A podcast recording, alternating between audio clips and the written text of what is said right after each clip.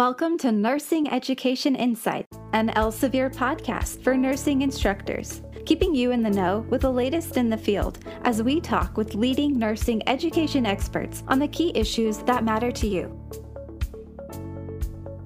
As we are all aware, the landscape of nursing education is continuously changing. In our very first episode of Nursing Education Insights podcast, our host, Danielle LeCompte, discusses these changes with a few key nursing educators. We are excited to have Donna Spivey give insight to the upcoming NGN. Donna, in her current role as Director of HESI Content Operations at Elsevier, managed all aspects of content development and operations for HESI testing and curriculum content, which includes ensuring successful integration of next generation NCLEX content, bringing over 30 years of experience as a nurse and over 10 years of experience as a nurse educator to her role. It brings great pleasure to discuss competency based education, patient care, and patient safety with our second guest, Cheryl Wilson, who is a nurse educator for Shadow Health at Elsevier, bringing together clinical, educational, and simulation expertise in building realistic, evidence based virtual patient simulations. As an expert in her curriculum development and design, she advocates for integration of meaningful simulation experiences at all levels of training, including for new graduates. We are delighted our third guest on the show today, Megan Ubben, will be sharing her insights on patient care and what happens when students are below the red. As a senior nursing education specialist at Elsevier, Megan is passionate about student learning and success. Megan has taught associate and baccalaureate nursing programs and served as chair for an undergraduate curriculum committee. Her clinical expertise is in pediatric nursing, and she has an MSN in nursing education. Hi, everyone, and welcome to our inaugural Elsevier Education podcast episode.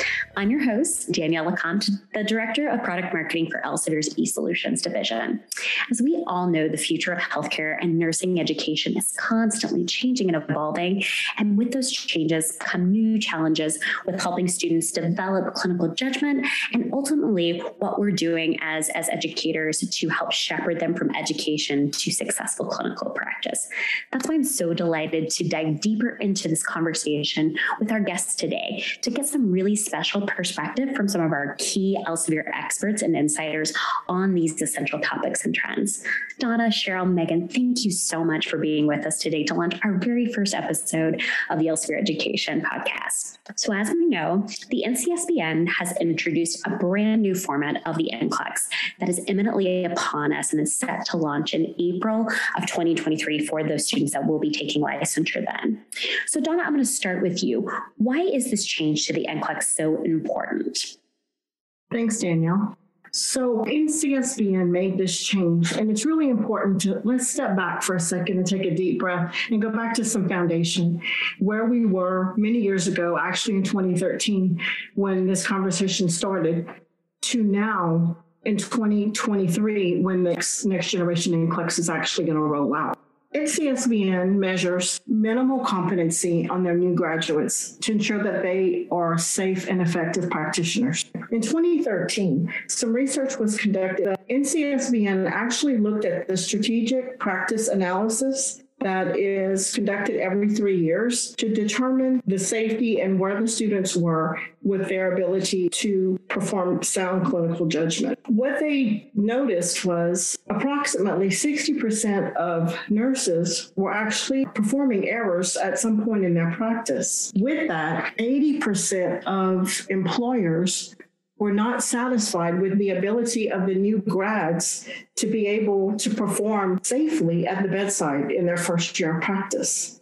So the question was raised Are we asking the right questions? You know, now our NCLEX is the greater majority is multiple choice or select all that apply items to ensure that these students can, can think clinically when they're answering the items now they're in one moment of time, one moment of time with one condition and one patient. However, going forward in 2023, The new items will be over time. The patient can have multiple conditions and multiple questions. Um, an unfolding case will consist of six questions, one of each skill within that clinical judgment measurement model, which will take that student through multiple tabs within an item and take them through a journey the patient's journey for that time in order to determine if that student is able to pick out the right cues and answer the items appropriately. So that's kind of a little foundation of what happened and why they're making the switch. The national pass rate has remained above 80%. However, they're noticing that the students are just not able to perform soundly when they leave the world of education and join the world of bedside nursing. Perfect. That's great insight, Donna, on why the NGN is happening and really the, what the why behind it in terms of patient safety and really bridging that education to practice gap. So let's tell our audience a little bit about how do they get ready? What can they do today if maybe they haven't started? What they what they should be doing and thinking about as they're preparing uh, not only their students but their themselves as, as well as their institution for getting ready and prepped for that that next generation of NCLEX? Great question, Danielle, because really that's that's really important for the faculty and the students. So when we talk as faculty about that next generation NCLEX, I really hope that right now, today, we're already introducing this into the classroom. That's crucial for the students that are in a program today that um, will graduate anytime you know, beginning January of next year, all the way past that point. Now in the classroom is where they should know, they should be exposed. Um, the NCSBN has a wonderful resource website, um, the Next Generation Resources, that has tons of samples, loads of research to help the faculty and it, it is not, uh, it's a really good idea for the faculty to go in and show these students every type of item that could possibly be ex- the student could be exposed to. All those types of questions show those students that layer three that clinical judgment measurement model show it to them so that they can understand. Get them involved bring it to the classroom um, allow the students to even try to write an item so that they can get that exposure. The more exposure, the better it is. It's similar to learning how to drive a car. You don't give the keys to the 16 year old and run out and say, okay, go drive. We're going to take a test ride and we're going to go and we're going to practice and all the good things about learning how to drive. This is the same principle. We want to take those students on a test drive. Allow them to see the items, to practice on those items, to even try to write them, like I said earlier. The more they get that exposure, the better they will be. Bring it to the classroom. Um, turn the classroom into a clinical experience. The day of PowerPoint and continuous lectures really should be gone. We should take clinical and bring every clinical experience that you possibly can into the classroom and allow those students to talk about the patient or the client that has whatever condition, asthma. Um, here's an example. Walking in the door, um, they've already had your PowerPoint. You've given it to them ahead of time. They've been able to read it. And we walk in, and the perfect example is to say something like, Today, you have Mrs. Jones, and she has asthma, and give her a quick, give the students a quick clinical background on this patient. And then turn around and say something like, Okay, what medication would you expect that client to be receiving? What procedures might that client go um, have to go through? And, and just take them through the clinical day. Who else may be on the care team? who may we consult with and just keep asking questions now's the time to ask the questions and allow them to be wrong it's better to be wrong and in the classroom than it is to be at the bedside so the more we ask questions and the more we expose them to the different varieties of what is going on in the in the real world which is the great thing about these next generation NCLEX items. They perform better and bring that student into a real clinical environment. So allowing these students to practice going through a chart and and responding appropriately and just thinking outside the box. You know, if they if they say it's a wrong med, it's okay. That's the time to educate. The more they learn, and if they make a mistake now, they they'll remember that error and they won't do it again. So if a student has, you know, if they say the wrong med, or if even if they say the right med, why would you expect that? What signs and symptoms might you expect? What contraindications? Just bring them full circle, all the things that they have to think about at the bedside. You giving a drug, what contraindications may, you know, as a nurse, you're going to look for, all those wonderful things. But really important right now is to take that student and bring that clinical experience into the classroom and allow those students to just think through and really go through and and make the classroom a real life experience. I love that idea, Donna. One of my best nursing mentors um, in education, she said, take every PowerPoint slide away that you have that mentions signs and symptoms.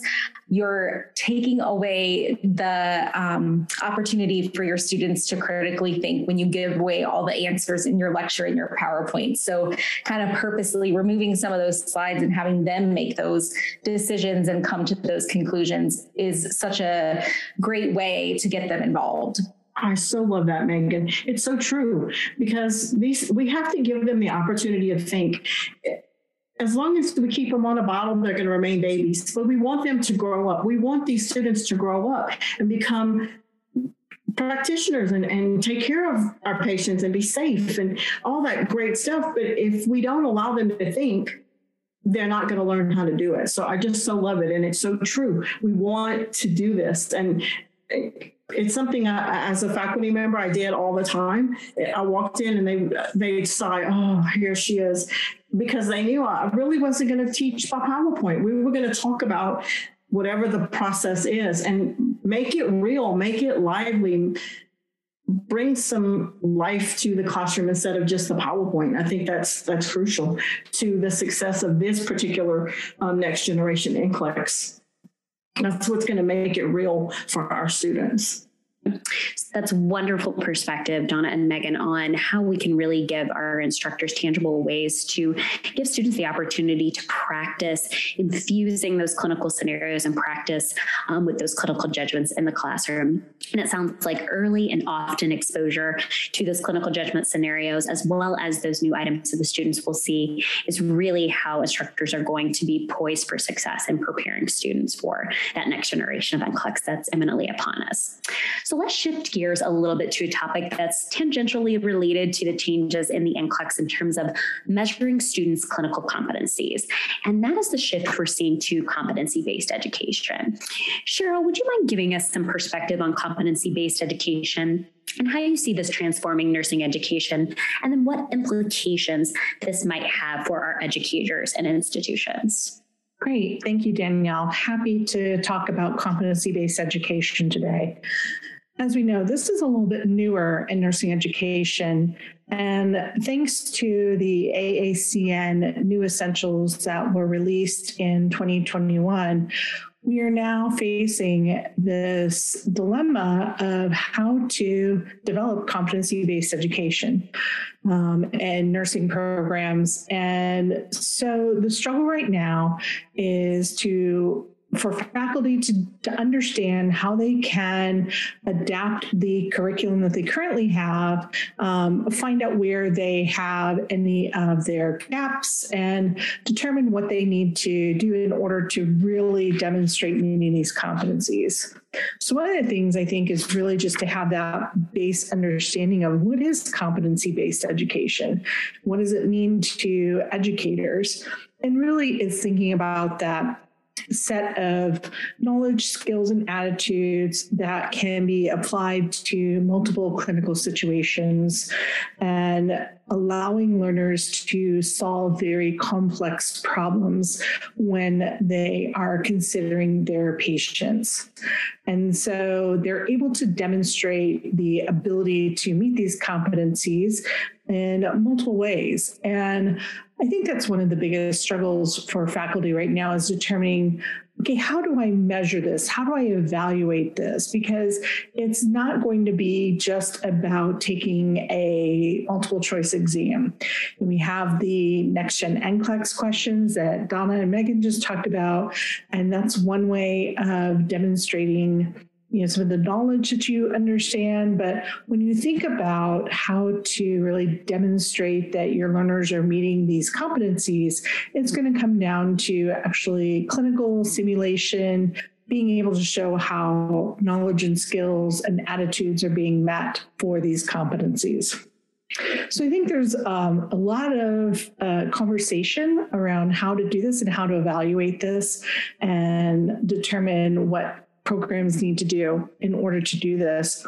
I think, you know, just from my experience in the last year and a half of thinking about and talking to faculty about competency based education, you know, they're really worried about how do we have these active learning environments and how do we have the right scenarios and how do we know if our students are really able to sit confidently say that I've achieved this um, and faculty are able to make those connections and track it through their entire program. So I think this is really, you know, an important point that, you know, paying attention to what's coming out from AACN looking to solutions that will help with um, meeting those competencies and allowing your students to demonstrate those competencies really will help faculty in delivering this for their entire curriculum. You know, one of the big things is they want to make sure that they really are developing those outcomes and that they're very clear and measurable. So the learners and the faculty know what the expectations are we know that courses in a curriculum really need to be mapped um, to these learning outcomes, and also they need to be delivered at a level that is appropriate.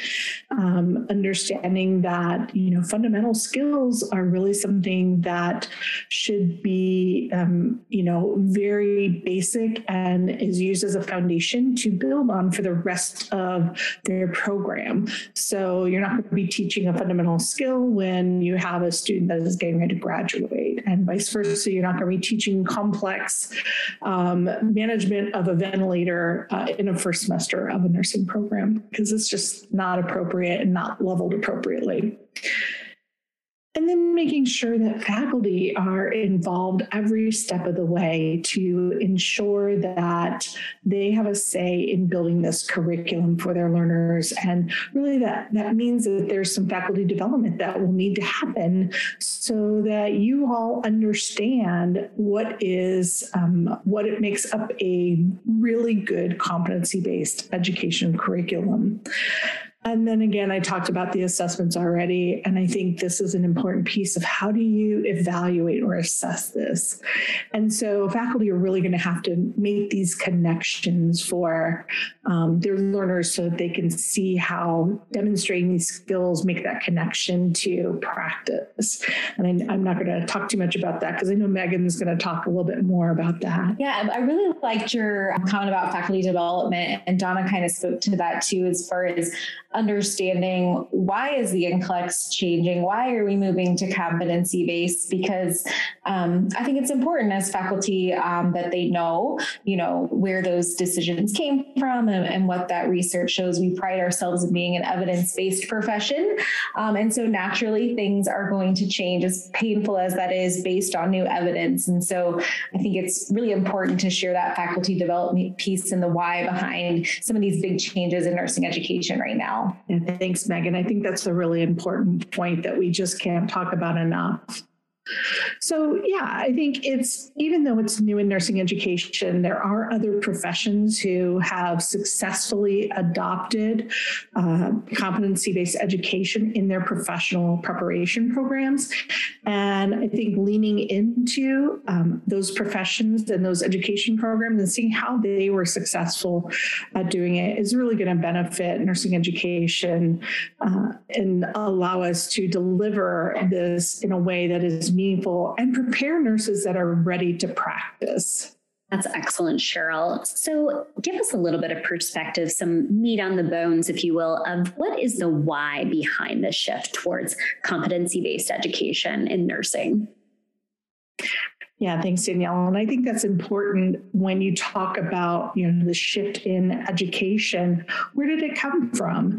And, you know, really this come, goes back to you know having those nurses that are practice ready that are safe and competent and confident when they hit the floor um, and when they start practicing. And you know they they're still learning that they're going to have when they finish up and they graduate and they transition into um, whatever setting they're going to be working on. There's the learning about how the hospital runs and how you know what the order sets look like and who how do i get a hold of providers and who am i working with? And there's a lot of administrative things when you are learning all the um, policy and procedures of a new facility. But on top of that right now nurses are also struggling with making the transition into practice where they're just not prepared they are struggling with clinical judgment and they're struggling with trying to put the pieces together and really recognize that something is changing with my patient and that I knowing what to do when they when there is a change in a patient condition. And so, you know, this patient care is really an important piece and that being able to hit the ground running when they do graduate and being ready to practice is really, you know, I think what helped out in building these competency based education. The other piece is just communicating to our practice partners what does a nurse look like when they graduate? You know, in nursing, we have multiple pathways to become a registered nurse. Um, you know, with associate degree programs and baccalaureate programs and, um, you know, veteran programs and, you know, paramedic to um, registered nurse program. I mean, there's so many, I couldn't even name them all if I wanted to, because they really allow flexibility of entering into this uh, phenomenal profession. But with that, there's a lot of confusion out in the marketplace and with practice partners to say, okay, what does it mean to be a registered nurse? And so part of the, um, you know, what AACN is have decided to do with having these competencies is to say, here's what a new graduate is going to look like um, whatever program they come from, these are the competencies that they should have. You should expect them to be able to do these things if they graduate from a program that is using this competency based education. These are the skills they should have going into practice.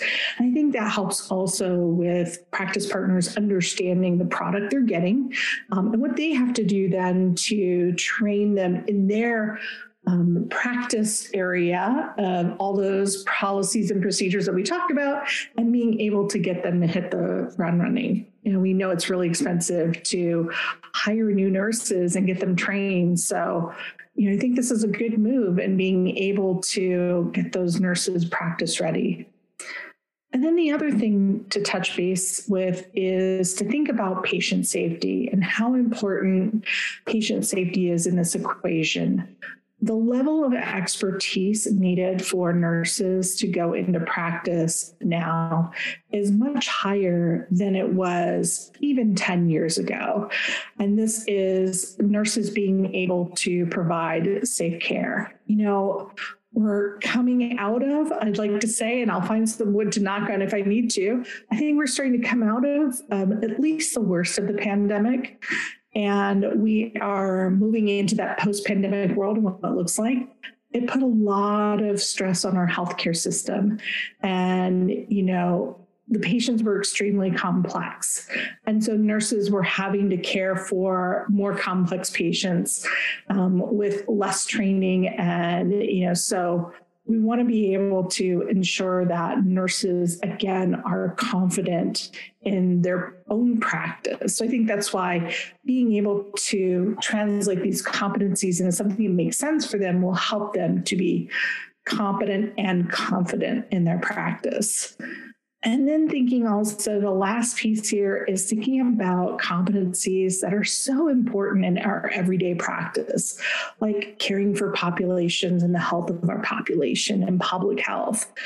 And diversity, equity, inclusion, and ensuring that the providers that are coming out of nursing school when they graduate understand the, the health of a diverse population and how to look at things like availability of services in different area and health equity um, and also understand the social determinants of health and how it impacts a person's wellness and illness, and how we as nurses play such an important role in being able to identify any areas that they may need some assistance in, and then coming up with a plan and saying, you know, how can we get you to a point where you can be the healthiest that you can be given the environment that you are currently living in.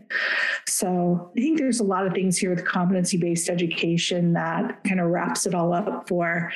Um, you know why it's so important, and um, so yeah, I think it, it's we're really facing something unique here um, for nursing, and it's it's exciting right now. So thank you. That's so exciting and so wonderfully insightful. Cheryl, thank you so much for sharing your insights on competency based education. So many intersections on the why behind the changes to the NCLEX and the shift towards competency based education, which all stems back to a patient ready nurse at the end of the day.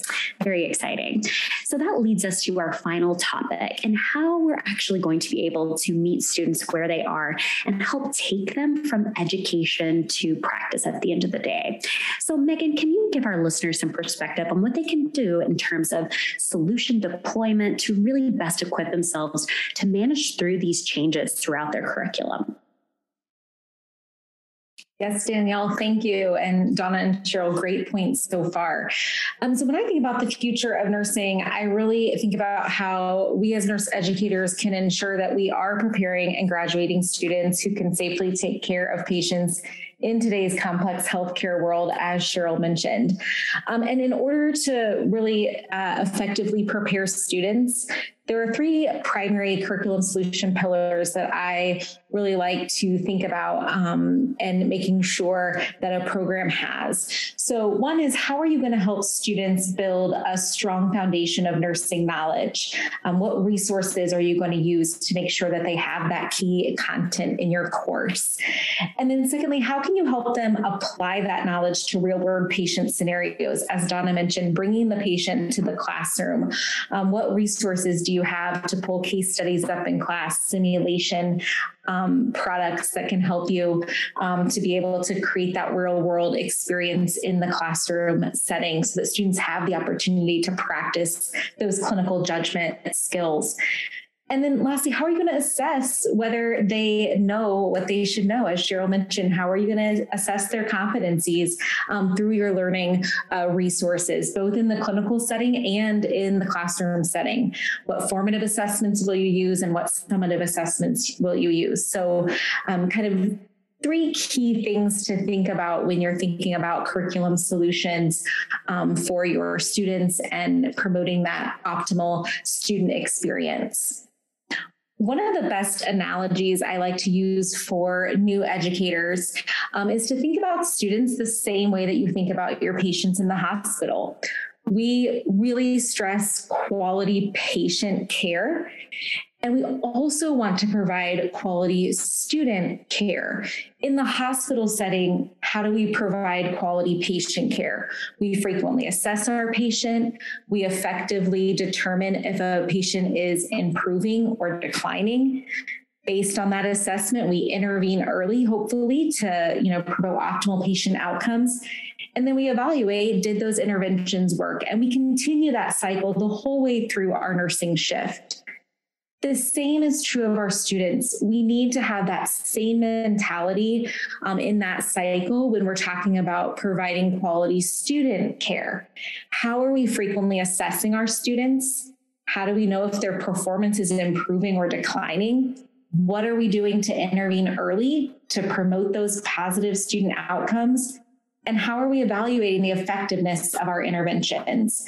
And this cycle should be frequently occurring all throughout a course and ultimately throughout a program to ensure that that student is ready and prepared to safely take care of patients.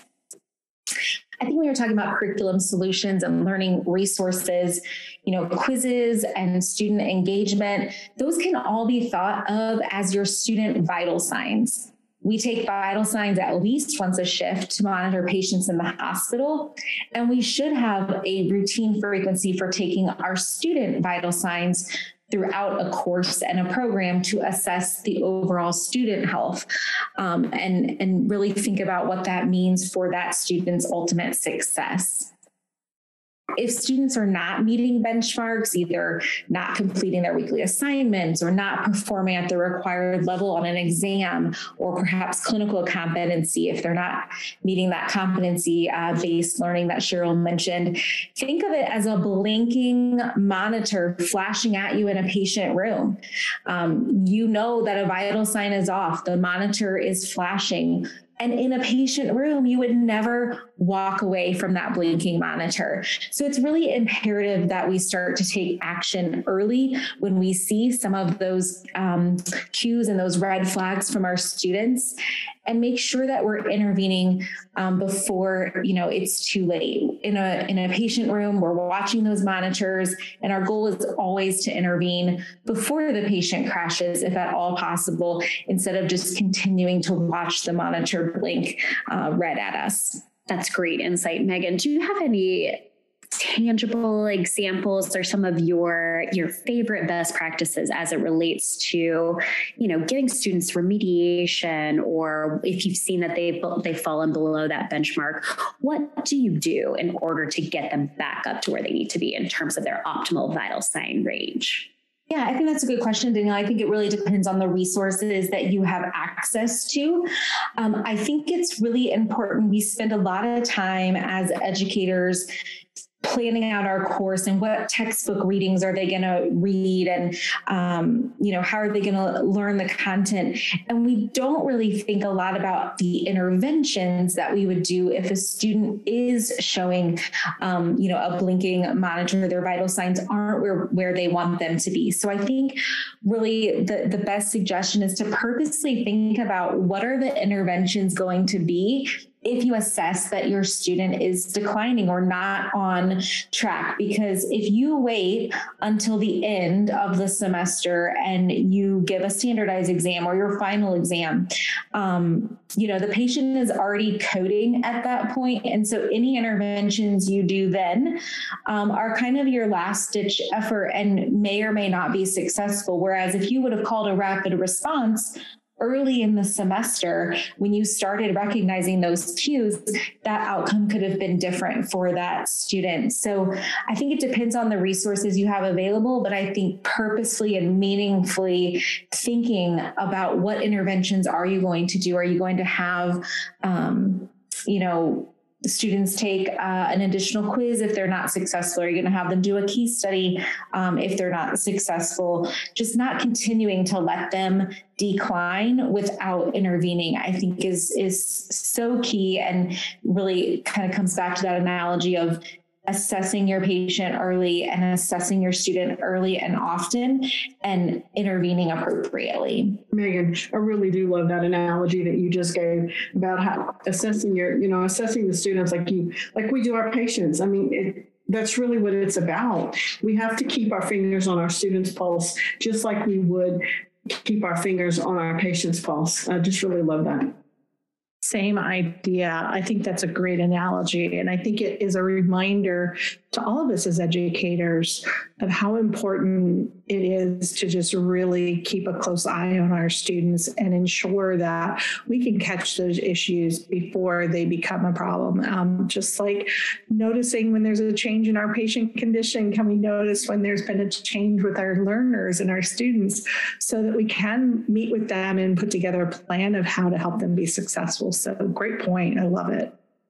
Yeah, I think so often, you know, it's like, well, they're not completing their assignment. So, you know, I can't do anything about it. Well, that in itself is a is a bad vital sign and a and a red blinking monitor at you. So I think just just thinking through how am I going to handle that when my students aren't completing their work? Because continuing to not let them complete their work for a whole semester is not going to lead to an improved um, outcome. So I think, you know, it is really important to just continuously be thinking about how can I help these students. And sometimes it's not even about the assignments in class. Sometimes they need to be referred um, to if you have like a school counselor or some, you know, it might not be necessarily a nursing class issue. They might need uh, additional assistance. So just paying attention to those red flags and those, um, you know, decreased vital signs and kind of trying to get on top of those early. That's such excellent perspective um, on making sure that you have action, those actionable insights and really taking uh, taking the opportunity to intervene with students before it is too late. That was wonderful perspective, Megan, and, and all of you. So that brings us to the end of our episode. Thanks so much to Donna, Cheryl, and Megan again for joining us during this intriguing discussion and lending your expertise on these extraordinarily important topics for our listeners. We hope this was beneficial to you all. Thank you for listening to the Nursing Education Insights podcast. We hope you enjoyed the lively discussion. Stay tuned for the next episode featuring Mariann Harding, best-selling Elsevier author of Lewis's Medical Surgical Nursing. For resources related to this episode and more, go to myevolve.us slash podcast.